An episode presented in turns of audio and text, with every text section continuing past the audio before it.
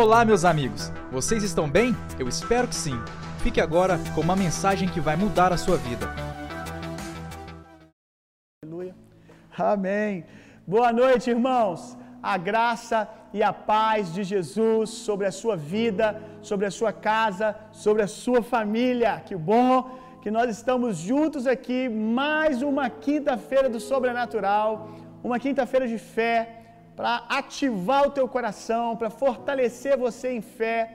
Eu não tenho dúvidas que você vai terminar essa noite mais forte, mais enriquecido, mais alimentado do que como você começou.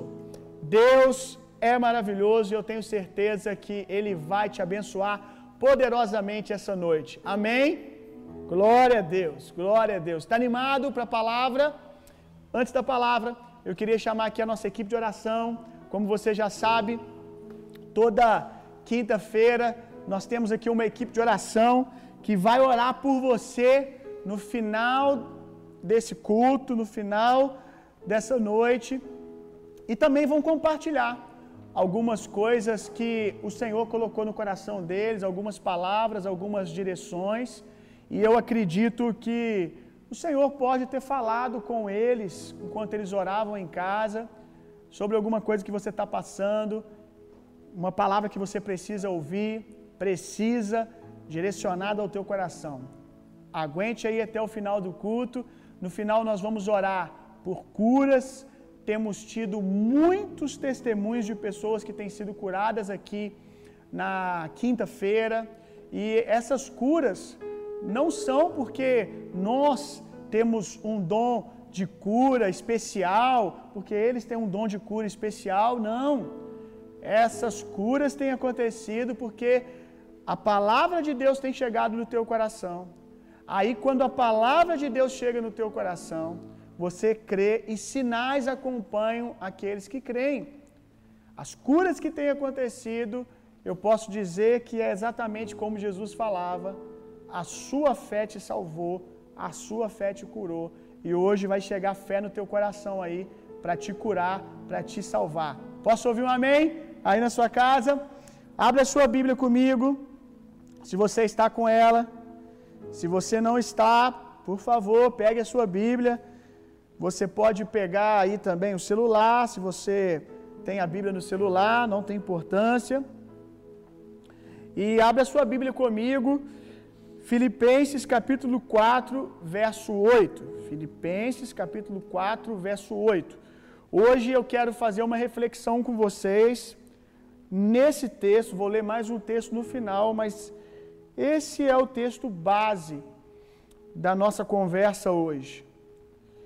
Eu quero dizer para você o motivo pelo qual muitas pessoas estão doentes. Doentes não só fisicamente, também fisicamente não só emocionalmente, uh, mas também espiritualmente. Por que, que algumas pessoas estão doentes aí do outro lado, emocionalmente, fisicamente, espiritualmente? Porque algumas vezes nós ficamos enfermos, fracos espiritualmente, e a resposta é porque, infelizmente, infelizmente, muitas vezes nós concordamos com o diabo com o que o diabo está dizendo, com o que o diabo diz, ao invés de concordarmos com a palavra de Deus. Filipenses capítulo 4, verso 8. Finalmente, irmãos, tudo o que é o que for verdadeiro, tudo o que for nobre, tudo o que for correto, tudo o que for puro, tudo o que for amável, tudo que for de boa fama, se houver algo de excelente ou digno de louvor, pensai nessas coisas. Como esse texto é poderoso para esses dias. Porque nós estamos sendo bombardeados por notícias o tempo todo que não trazem nenhum louvor. Notícias que trazem inquietação, notícias que trazem ansiedade, E aqui o apóstolo ele está dizendo no que nós devemos gastar o nosso dia, em que nós temos que colocar a nossa mente, o nosso coração, tudo que for verdadeiro. Quantas mentiras o diabo diz para você por dia que você gasta tempo meditando nela? Que você até diz assim: Eu sei que isso é verdade, eu sei que isso é mentira, mas passa o dia pensando nisso. Tudo que for nobre, tudo que for correto, tudo que for puro, tudo que for amável, tudo que for de boa fama, se houver algo de excelente ou digno de louvor, pensai nessas coisas. Você não precisa ser refém, meu irmão, dos teus pensamentos. Nós não podemos ter um ter uma parábola, né, uma historinha que com certeza você já ouviu. Eu não sei de onde surgiu essa história, quem foi que contou a primeira vez, mas é uma grande verdade. Você não pode impedir o passarinho de voar sobre a sua cabeça. Você não pode impedir, você vai aprender aqui hoje, até mesmo do diabo falar. O diabo ele fala e vai continuar falando. Você não pode impedir, controlar o que as pessoas pensam sobre, sobre você e o que elas dizem sobre você. Você não pode impedir do passarinho voar sobre a sua cabeça, mas você pode impedir ele de construir um ninho, dele fazer morada sobre a sua cabeça. A verdade é que nós temos controle sobre os nossos pensamentos, meu irmão. Nós não somos ou não deveríamos ser refém de todo o pensamento que passa na nossa cabeça. Quem caminha comigo há algum tempo já me ouviu falar que nem tudo que você pensa foi você que pensou. Muitas vezes o diabo tem um pensamento sobre você e ele lança isso. A Bíblia chama isso de dardo inflamado. Ele lança um pensamento dele. E ao invés de você rejeitar esse pensamento, você começa a pensar no que o diabo está pensando e de repente você começa a concordar com ele. Você tem o controle nas mãos, meu irmão. O apóstolo Paulo está dizendo aqui que você pode escolher em que pensar. Você pode escolher em o que exercitar a sua mente. Você tem o controle, eu quero que você veja o controle que eu estou falando, também literalmente, sabe? Como aquele controle de televisão que você desliga ou liga, que você muda de canal. Você pode mudar de canal, diga comigo, eu posso mudar de canal. O controle está nas minhas mãos. Se você está na casa de alguém e alguém está assistindo um programa de televisão que te desagrada, que não é interessante para você, porque você está na casa de alguém e o controle está na mão do dono da casa, você suporta. Né? Você permanece ali assistindo, tal. É, você fica, como eu queria poder mudar de canal, que programa ruim. Nossa, tá passando um programa que eu gostaria de assistir agora. E se é uma casa que você não tem tanta liberdade, você fica ali assistindo. Mas eu quero te dizer que essa casa é sua, meu irmão. Você tem o controle nas mãos. Não deixe o diabo te obrigar a assistir aquilo que você não quer assistir. Mude de canal. Mude de canal. E eu quero falar hoje especificamente de um tipo de pensamento que o diabo constantemente quer trazer sobre a nossa mente e quer nos ocupar, que é passado, que é os pecados que você cometeu lá atrás. Eu não preciso te conhecer intimamente para saber que você cometeu coisas já na sua vida, que você não se orgulha disso, que você se arrepende. E eu tenho certeza que há muitas pessoas aí do outro lado que constantemente o diabo coloca sobre a sua sobre a sua televisão aí, sobre a sua mente, coloca na sua mente, coloca na TV da sua mente o seu passado, o que você fez, o que você cometeu, e muito, muitas vezes você sente que não consegue desfrutar daquilo que Deus está fazendo hoje por causa do seu passado. Pastor, mas você não sabe o que eu fiz, você não sabe o quão horrível foi, quão burro foi aquilo que eu cometi, como isso trouxe dano a outras pessoas. Eu posso não saber, meu irmão, mas a única pessoa que podia te condenar sobre isso, que é Deus, sabe e decide não mais dar importância a isso. Quando você confessa os seus pecados, a Bíblia diz que ele lança no mar do esquecimento. Se Deus lançou o seu passado, se Deus lançou o seu pecado, a sua ignorância, aquilo que você já se arrependeu no mar do esquecimento, quem é o diabo e quem é até mesmo você para dar autoridade a algo que Deus não dá mais autoridade, meu irmão? Pare de concordar com o diabo e concorde com a palavra de Deus. E talvez você faça uma pergunta: Pastor, como me livrar do pecado, da consciência de pecado do meu passado, daquilo que eu fiz há 10 anos atrás?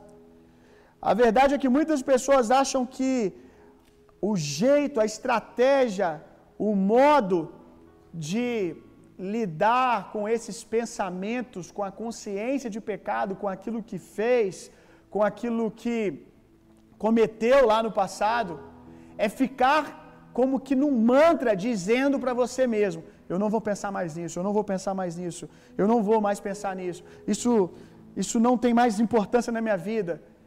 E fica dizendo isso o tempo todo.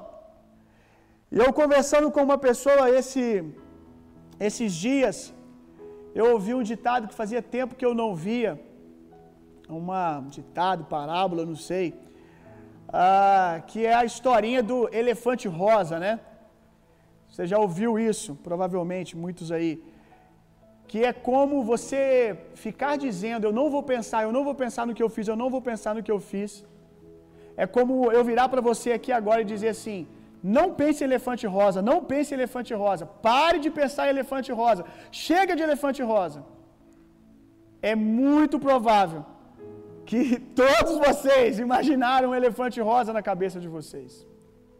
Então, a maneira de você lidar com o seu passado, lidar com o pecado que você cometeu, não é ficar dizendo eu não vou pensar, eu não vou pensar, eu não vou pensar. Porque nem mesmo Jesus, nem mesmo Jesus prometeu ou na cruz apagou a sua memória. Jesus, na obra da redenção, ele não apagou a minha memória, ele não apagou a sua memória. Eu até, um tempo atrás, eu vi uma, uma ministração na rádio, se eu posso chamar de ministração, um programa na rádio que o pregador ele falava que ele tinha a unção de Manassés. Manassés significa o esquecido. Que ele tinha a unção de Manassés e que ele orava pelas pessoas e as pessoas elas depois dele orar, elas esqueciam, por exemplo, se elas tinham um problema com bebida, elas esqueciam ao ponto dele chegar a bebida perto e a pessoa, nossa, eu nunca bebi. E se a pessoa cometeu algum pecado, um adultério, por exemplo, aí ele orava, a unção de Manassés vem sobre você. A pessoa diz: Olha, eu nem sabia que, que eu conhecia essa pessoa, eu nem sabia que eu fumei um dia, que eu usei droga um dia. Não, não. Ao ponto da pessoa quase esquecer o nome. Por mais que isso pareça sedutor, que isso pareça sedutor e assim, nossa, poxa, bem que Deus podia realmente fazer desse jeito. Isso não é tão poderoso quanto aquilo que Jesus fez. Jesus, ele não apagou a sua memória. Jesus, ele te deu autoridade sobre o seu passado. Isso é muito maior, meu irmão. Jesus te deu a capacidade de pegar a sua maca, de pegar aquilo que um dia te feriu e não olhar para essa maca e ver vergonha, mas ver testemunho para dizer para as pessoas: olha o que eu fui, olha o que eu passei, mas olha aquilo que antes era autoridade sobre mim, aquilo que ontem eu estava deitado sobre, agora eu carrego debaixo dos braços. Aquilo que antes para mim era sinal de vergonha, agora eu apresento como um sinal de autoridade. Eu agora tenho o controle, eu agora tenho o governo sobre isso, isso não me domina mais. E eu posso dizer para você quem eu fui e dizer que você também não precisa mais ser. Aleluia.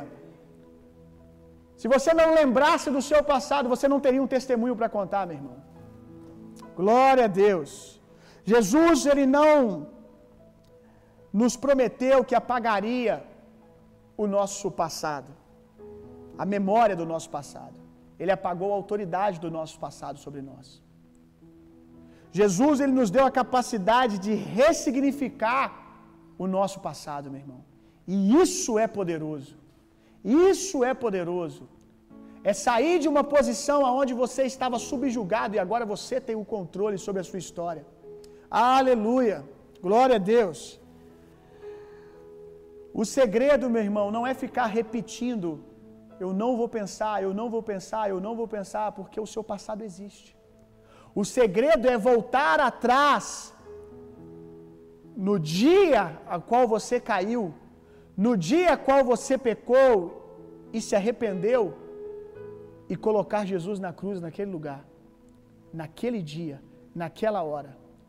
É voltar atrás e não ver mais você condenado é voltar atrás e ver Jesus na cruz, pagando o preço por esse pecado, pagando o preço, sendo condenado em seu lugar, meu irmão. É olhar para trás e ver dívida paga, resolvida. É entender, meu irmão, que você não pode mais ser cobrado por algo que já foi julgado. É ficar em paz com o seu passado porque você vê Jesus lá. Amém. É ficar em paz com o que aconteceu, porque você vê Jesus lá. Jesus já pagou o preço por isso, meu irmão. Por isso está resolvido.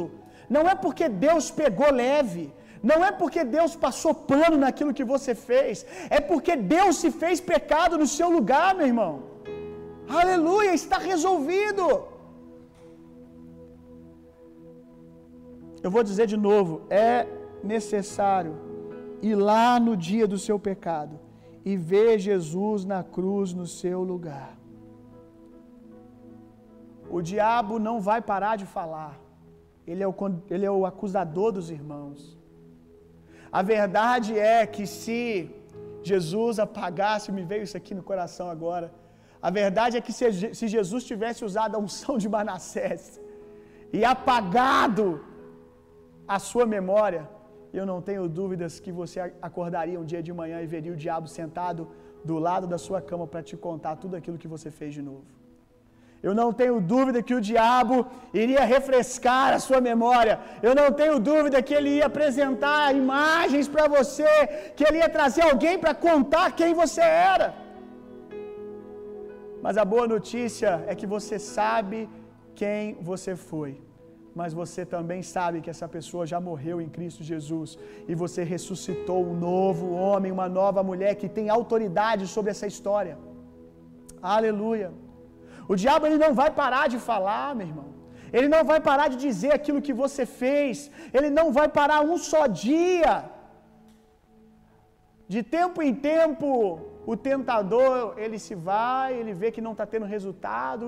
A Bíblia diz que Jesus foi tentado por 40 dias, e no finalzinho de 40 dias o diabo se ausentou. Porque o diabo viu que não estava alcançando mais resultado. Mas lá diz que se ausentou por um tempo. Que significa que eu não sei quantos dias depois o diabo voltou. Mas a boa notícia é que toda vez que o diabo voltava, ele encontrava Jesus convicto de quem ele era. Aleluia! Como ele mesmo disse, como eu falei domingo, vem aí o príncipe desse mundo, mas ele não tem nada comigo. Ele não tem parte comigo. E ele também não tem parte com você, meu irmão. O diabo não tem nenhum só motivo para te acusar. Jesus pagou o preço, isso tem que cair como revelação no teu coração. O diabo não vai parar de mentir, irmão. É você que vai parar de encarar a mentira como verdade. Pare de encarar a mentira como verdade. Por mais simples que é o que eu vou lhe dizer agora, o quanto isso é poderoso. Encare a mentira como mentira, por favor. Comece a encarar a mentira como mentira. Se vem da boca do diabo, você já tem a resposta.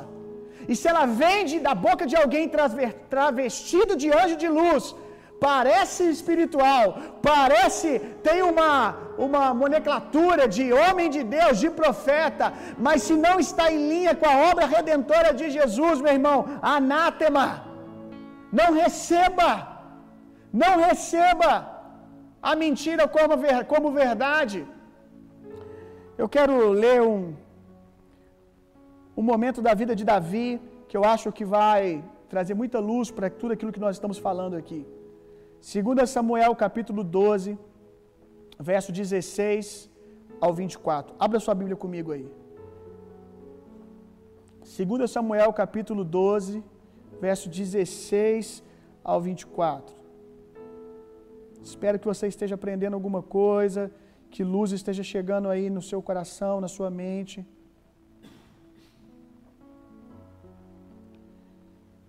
Segundo Samuel 12, né? 16 ao 24, é isso? Amém. Só para te situar o que está acontecendo aqui, é, Davi, ele recebe uma sentença por um pecado horrível que ele tinha cometido. Davi, ele tomou a mulher de outro homem e para poder ter liberdade para fazer isso, ele arquitetou o assassinato desse homem. E esse homem não era qualquer homem, era um homem que tinha um histórico de honrar a Davi, era um dos guerreiros mais honrados de Davi. Mas para ficar com a mulher desse soldado, desse homem de honra, Davi arquitetou o assassinato, o homicídio desse homem para ficar com a sua mulher.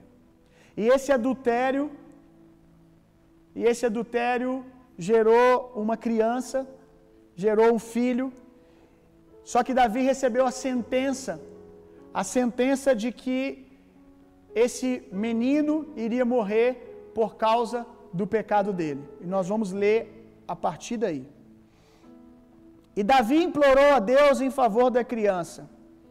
Ele jejuou, entrando em casa, passou a noite deitada no chão. Isso aqui é logo depois ele receber a sentença de que o menino morreria. Os oficiais do palácio tentaram fazê-lo levantar-se do chão, mas ele não quis e recusou a comer. Sete, dia de, sete dias depois, a criança morreu. Durante esses sete dias, Davi ficou ali de jejum, sem comer, orando. Os conselheiros de Davi estavam com medo de dizer-lhe que a criança estava morta. E comentavam: enquanto a criança ainda estava viva, falamos com ele e ele não quis escutar-nos. Como vamos dizer-lhe que a criança morreu? Ele poderá cometer alguma loucura, ou seja, ele poderá nos matar de raiva. Davi, percebendo que seus conselheiros cochichavam entre si, compreendeu que a criança estava morta e perguntou: A criança morreu? Sim, morreu. Provavelmente quem respondeu aqui respondeu saiu correndo, né? Com medo da fúria de Davi. Sim, morreu, responderam eles. Então Davi levantou-se do chão, lavou-se. Opa! Aqui começa começa algo que merece a nossa atenção, porque ninguém espera esse tipo de reação. Davi, percebendo de seus. Ah, desculpa, verso 20, eu me perdi aqui. Então Davi levantou-se do chão, lavou-se, perfumou-se trocou de roupa. Depois entrou no santuário do Senhor e adorou. E voltando ao palácio, pediu que lhe preparasse uma refeição e comeu. Seus conselheiros lhe perguntaram: qualquer um de nós faria a mesma pergunta. Por que ages assim? Que pergunta poderosa, meu irmão. Que pergunta poderosa. Por que ages assim? É, é como se eles estivessem perguntando: como é que você consegue agir assim? Por que ages assim? Enquanto a criança estava viva, jejuaste e choraste, mas agora que a criança está morta, te lavaste e comes? Ele respondeu: Enquanto a criança ainda estava viva, jejuei e orei. Eu pensava, quem sabe? Talvez o Senhor tenha misericórdia de mim e deixe a criança viva. Mas agora que ela morreu, por que deveria eu jejuar? Poderia eu trazê-la de volta à vida? Eu irei até ele, eu irei até ela mas ela não voltará para mim, ou seja, não tem mais nada que pode ser feito. Depois Davi foi lá, consolou a sua mulher Betseba, deitou-se com ela e ela teve um menino a quem Davi deu o nome de Salomão e o Senhor o amou. Quero destacar algumas coisas aqui. A primeira, primeira coisa que a gente tem que destacar é lembrarmos que aqui nós estamos na velha aliança e Jesus ainda não havia vindo. O pecado, ou ele era julgado ele era lançado sobre os animais do sacrifício, ou ele vinha sobre aquele que pecou. Alguns tipos de pecados, a maioria ia sobre os animais, mas dependendo da gravidade do pecado, vinha sobre, caía sobre a casa que cometeu o pecado. Essa era a condição do homem sem Jesus. Nós não estamos mais nessa condição hoje.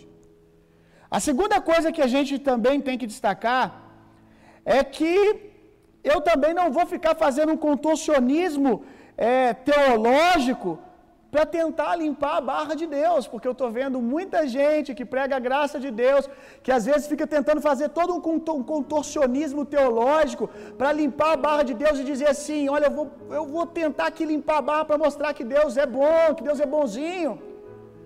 Eu não preciso fazer nenhum, contorcionismo teológico para isso, porque a prova que Deus é bom é Jesus na cruz, meu irmão. E isso é suficiente. Isso é suficiente. Jesus na cruz é a prova da bondade de Deus. Isso precisa ser suficiente para nós. Agora, o terceiro ponto, que aí nós voltamos aqui naquilo que nós estamos construindo desde o início aqui desse, desse momento de mensagem. O que que se resume toda essa história de Davi? Por que que Davi depois de ter a notícia que o menino estava morto, ele se levanta, toma banho, passa perfume, vai comer, vai se deitar com a sua mulher, vai ter outro filho. Por que, que Davi age assim? Porque quando ele recebe a notícia que o filho dele morreu, ele recebe a notícia que o pecado foi julgado. Eu não sei se você está entendendo o quanto que isso é forte. A mensagem de o seu filho morreu significa o pecado foi julgado. Então Davi se levanta como quem diz: está resolvido. Obviamente não é aquilo que ele queria, não é aquilo que ele esperava. Mas isso também traz uma imagem muito poderosa para nós, meu irmão. Porque graças a Deus por Cristo Jesus, o nosso pecado ele não vai mais sobre animais. O nosso pecado, ele não precisa mais vir sobre a nossa casa, sobre a nossa descendência. E entenda, meu irmão, que do mesmo jeito que você acha isso, nossa, quanto que isso é doloroso, quanto que isso é triste, a descendência pagar o preço, animais pagar o preço, pessoas pagarem o preço, pessoas ficarem leprosas por causa do pecado. Eu quero que você entenda uma coisa: você não pode ser mais bom do que Deus. Ei, leve, leve a sua justiça para a cruz, irmão. Você não pode ser mais bom do que Deus. Você não pode ser mais justo do que Deus. Entenda uma coisa: a prova de que tudo isso incomodava a Deus, a prova de que Deus também achava isso pesado, achava isso triste, achava isso doloroso, é que mais do que você que se comove com isso, Deus se fez pecado e morreu por nós, meu irmão. Deus também achava isso horrível, doloroso, ao ponto dele vir em carne e pagar o preço para que ninguém tivesse que passar por isso mais. Entenda, meu irmão, que você não pode ser mais bonzinho do que Deus. Que se isso é o que acontecia, é porque isso não é culpa de Deus, isso é culpa do pecado. E Deus estava passeando na história para nos levar no lugar da redenção. Se você me ouvir mais, você vai entender porque foi necessário que Deus cumprisse uma série de princípios para que Jesus viesse. Deus é justo e ele precisava cumprir a lei, cumprir a sua palavra, para que Jesus pudesse vir no ponto exato da história para virar a mesa. Mas eu quero apenas que você entenda essa noite que Deus não achava isso bonito, mas Deus fez o que deu para fazer, até que Jesus viesse para manifestar a vontade perfeita de Deus. Só que, como eu estava dizendo, essa expressão de Davi, essa atitude de Davi de levantar e tocar a vida ao ponto de, na mesma noite, conceber outro filho, diz para nós que quando o pecado, para Davi, quando o pecado estava julgado, estava tudo resolvido. eu não vou ficar me culpando mais. Eu não vou mais carregar peso. Muitos de nós, ao vermos isso acontecer, ia ficar preso no passado. Eu nunca mais vou poder ter filho. Nada vai dar certo mais para mim. Filhos nunca mais.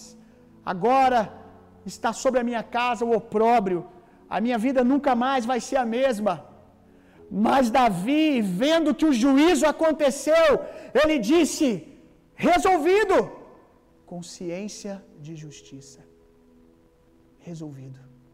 Eu vou me levantar, eu vou tomar banho, e eu vou seguir a minha vida sem culpa, de cabeça erguida, sabendo que aquilo que eu tinha que pagar, eu já paguei, por mais duro que tenha sido.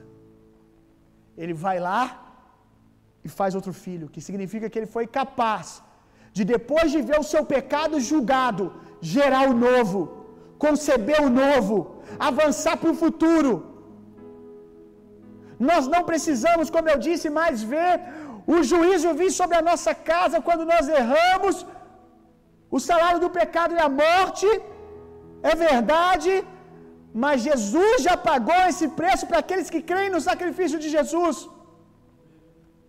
Depois de tendo pecado, e confessado o sangue de Jesus, ter se arrependido, você deveria conseguir se levantar, tomar um banho, passar um perfume e construir o futuro, meu irmão. Consciência de justiça, como pode Davi conseguir viver isso? Ainda lá na velha aliança, e nós temos Jesus. Até quando você vai deixar de conceber o novo por causa do seu passado, meu irmão? Ei, meu irmão, Deus não pegou leve com o nosso pecado o nosso pecado foi julgado, foi julgado nele mesmo. Você pode se levantar, você pode se erguer, você não precisa mais ficar deitado no chão prostrado. Você pode se levantar e conceber o novo agora. Você pode gerar, não, pastor, aquilo que eu fiz, aquilo que eu fiz foi tão horrível, eu nunca mais vou ser feliz, eu nunca mais vou ter família, eu nunca mais vou construir nada. Ei, meu irmão, o pecado já veio sobre Jesus. Se levante, bata a poeira, se erga e vá construir o novo. Chegou a sua hora, meu irmão. Chegou a hora de você se apropriar daquilo que Jesus fez. Agora, de nada adianta se você não acreditar naquilo que eu estou te falando. De nada adianta se o seu pecado continuar gritando mais alto do que aquilo que Jesus fez. O sangue do teu pecado, meu irmão, o erro que você cometeu, não é mais alto que o som que o sangue de Jesus produz todos os dias. A Bíblia fala que o sangue de Caim derramado na terra ainda fala. Muito mais o sangue de Jesus, meu irmão. O sangue de Jesus fala aquilo que Jesus gritou lá na cruz: está consumado. O sangue dele está falando até hoje. Está consumado. Nenhuma condenação há para aqueles que estão em Cristo Jesus. Erga-te, meu irmão, e viva o novo, em nome de Jesus. Pare de concordar com o diabo. Pare de ficar dizendo: Eu não vou pensar, eu não vou pensar, eu não vou pensar. Comece a dizer: Jesus me perdoou. Jesus me sarou. Quando você voltar no dia do seu pecado, você não vai ver apenas o seu pecado, você vai ver Jesus pagando o preço. Se você ficar falando elefante rosa, elefante rosa, você vê elefante rosa, certo? E se você ficar falando Jesus ressurreto, Jesus ressurreto, dívida paga, dívida paga, dívida paga. E se você ficar dizendo todos os dias, justiça de Deus, justiça de Deus, eu fui justificado. O que você vai ver? Você vai ver rei e sacerdote. Você vai ver um novo homem levantado para reinar, uma nova mulher levantada para reinar. Que Deus abençoe a sua vida, que essa palavra tenha trago força para você, ânimo, que tenha renovado a sua mente e que tenha erguido você da cama. Chega, meu irmão, de deixar a depressão, o medo, a vergonha engolir você sobre a pseudo-autoridade que ela diz ter porque você cometeu algo lá atrás. Você está assim nessa cama em depressão porque você fez isso, porque você fez aquilo, porque você deixou de fazer aquilo. Ei, chega. Chega, meu irmão. Chega de dar autoridade para o seu passado. E comece a dizer: Eu sei os pensamentos que Deus tem sobre mim. Pensamentos de paz e não de mal, para me dar o fim que eu desejo. Pense nas coisas do alto. Que Deus abençoe você. Vamos orar? Vai falar as palavras. É, Número 1, um, uma pessoa com artrite, sente muitas dores nas articulações. Número 2, você era alguém que investia sem medo na obra de Deus, era fiel com seus dízimos e ofertas, e alguém abusou do seu coração e você se feriu com isso. Hoje Deus vem com bálsamo para curar você e restaurar a essência de servir. Número 3, dor no ombro direito. Número 4, enxaqueca. Número 5, insônia. Número 6, dor no joelho. Você sente pontadas no joelho. Número 7. Uma pessoa que tem se sentido sozinha e desanimada. Hoje Deus renova suas forças. O poder de Deus se aperfeiçoa na sua fraqueza. Confia. Número 8. Uma pessoa que tem se sentido decepcionada com a igreja, corpo de Cristo no geral. Eu sinto Deus te chamando para perto, para um tempo de cuidado Aleluia. e intimidade. Número 9, doenças cardíacas. Número 10, uma pessoa que, se, que sente uma inclinação no espírito para o dom da cura mas você se trava pela timidez, o medo. Hoje o Espírito se apoderará de você e você vai fluir com ousadia e coragem. Número 11. Uma pessoa que tem, que tem uma tatuagem de um leão no braço. E você fez essa tatuagem como símbolo de fé, de uma experiência que você teve com Deus. Mas hoje você tem se sentido desanimado na sua caminhada cristã. Hoje Deus vai fortalecer você. Permaneça crendo, permaneça firme. Deus é contigo. o Lucas está achando que é ele, né? A tatuagem do leão, mas o leão dele parece mais um gato. Não é você não, falou leão brabo aí, né? Esse é seu não. Pode. Amém, amém. Vamos lá, vamos orar. Pai, muito obrigado por aquilo que você já começou a fazer, amém, Deus. É, eu oro agora em nome de Jesus para que o Espírito Santo visite cada um agora que está assistindo. É, eu oro por um apoderamento agora. Eu oro para que você seja impulsionado agora. É, eu sinto pessoas desanimadas e eu, eu vejo Deus trazendo ânimo para você agora, Aleluia. te fortalecendo. Eu vejo Deus te aperfeiçoando onde Glória você tem um, alguma debilidade, você sente, se sente fraco e é aí que Deus entra para agir a seu favor. Eu sinto em nome de Jesus agora é o Espírito Santo apoderando uma mulher que tem se sentido muito frustrada com a igreja desanimado, eu vejo Deus trazendo clareza para você, conforto, eu vejo Deus te impulsionando agora e eu oro em nome de Jesus para que o Espírito Santo apodere essas pessoas. Eu declaro cura sobre todas as enfermidades na alma, Jesus, no corpo. Curado. Eu declaro cura em nome Amém. de Jesus. Nome Nós de Jesus. não aceitamos nenhuma enfermidade. Você, Cristo já levou tudo na agora, cruz. Em nome de Jesus, nome de Jesus eu oro para que as mentes agora sejam Amém. destravadas para viver o novo de Deus. Nós, Nós temos a mente isso, de Cristo e que você renove nisso. agora a sua Amém, mente. Jesus. Em nome de Jesus, nós não aceitamos mais nenhum dardo inflamado Aleluia. do diabo na sua mente. E eu declaro que vocês vão desfrutar de um tempo de paz, de ousadia, Aleluia. de intrepidez. Aleluia. Eu oro, Pai, para que a sua justiça se cumpra na vida dessas pessoas. Ah. Em nome de Jesus, Pai, nós cremos que você que começou a boa obra é fiel para ir até o fim. Então, Pai, nós confiamos em você, nós descansamos em você. Eu declaro agora que toda insônia vá embora. Eu oro para que essas pessoas consigam descansar, Pai, justo. em nome Aleluia. de Jesus, Pai, sabendo e tendo uma consciência de justiça, Pai, que elas já foram justificadas em Cristo. Aleluia. Em nome de Jesus, muito obrigado, Pai. Amém, Jesus. Deus, eu oro para que o Senhor sonde cada coração Amém, agora, Jesus. Pai que no mais profundo o Senhor venha com a tua cura, Senhor, Aleluia. com a tua paz, no nome de Jesus corações agora sendo transformados, Senhor. Nos dá uma nova ótica, Pai, nos dá esperança. No nome de Jesus, que as pessoas possam perseverar, Jesus. No nome de Jesus, eu profetizo, Pai, constância, Senhor, no nome de Jesus. Que nós possamos crer nas Suas palavras e começar a nos enxergarmos, Pai, como o Senhor nos vê. No Aleluia. nome de Jesus, Deus, que todas as coisas, meu Deus, são possíveis, Pai. Eu oro para que agora cada pessoa entenda que todas as coisas cooperam para o nosso bem. No nome de Jesus, Pai, eu oro por uma mentalidade dos céus, no nome de Jesus. Glória a Deus, amém. Glória a Deus. Se alguma dessas palavras aí fez sentido para você, se algo que foi ministrado aqui você sentiu no teu coração, é para mim, está falando de mim, escreva aí, deixe, deixe registrado para que seja um testemunho. Se quando nós oramos por curas aqui, você sentiu cura chegando aí, a dor foi embora, a doença foi embora, deixe registrado aí como testemunho para abençoar a vida de outras pessoas. Glorifique a Deus por aquilo que Deus fez. Amém? Que bom que você chegou até aqui. Esperamos que você tenha sido impactado. Para ouvir mais, siga nosso podcast e nos acompanhe nas redes sociais.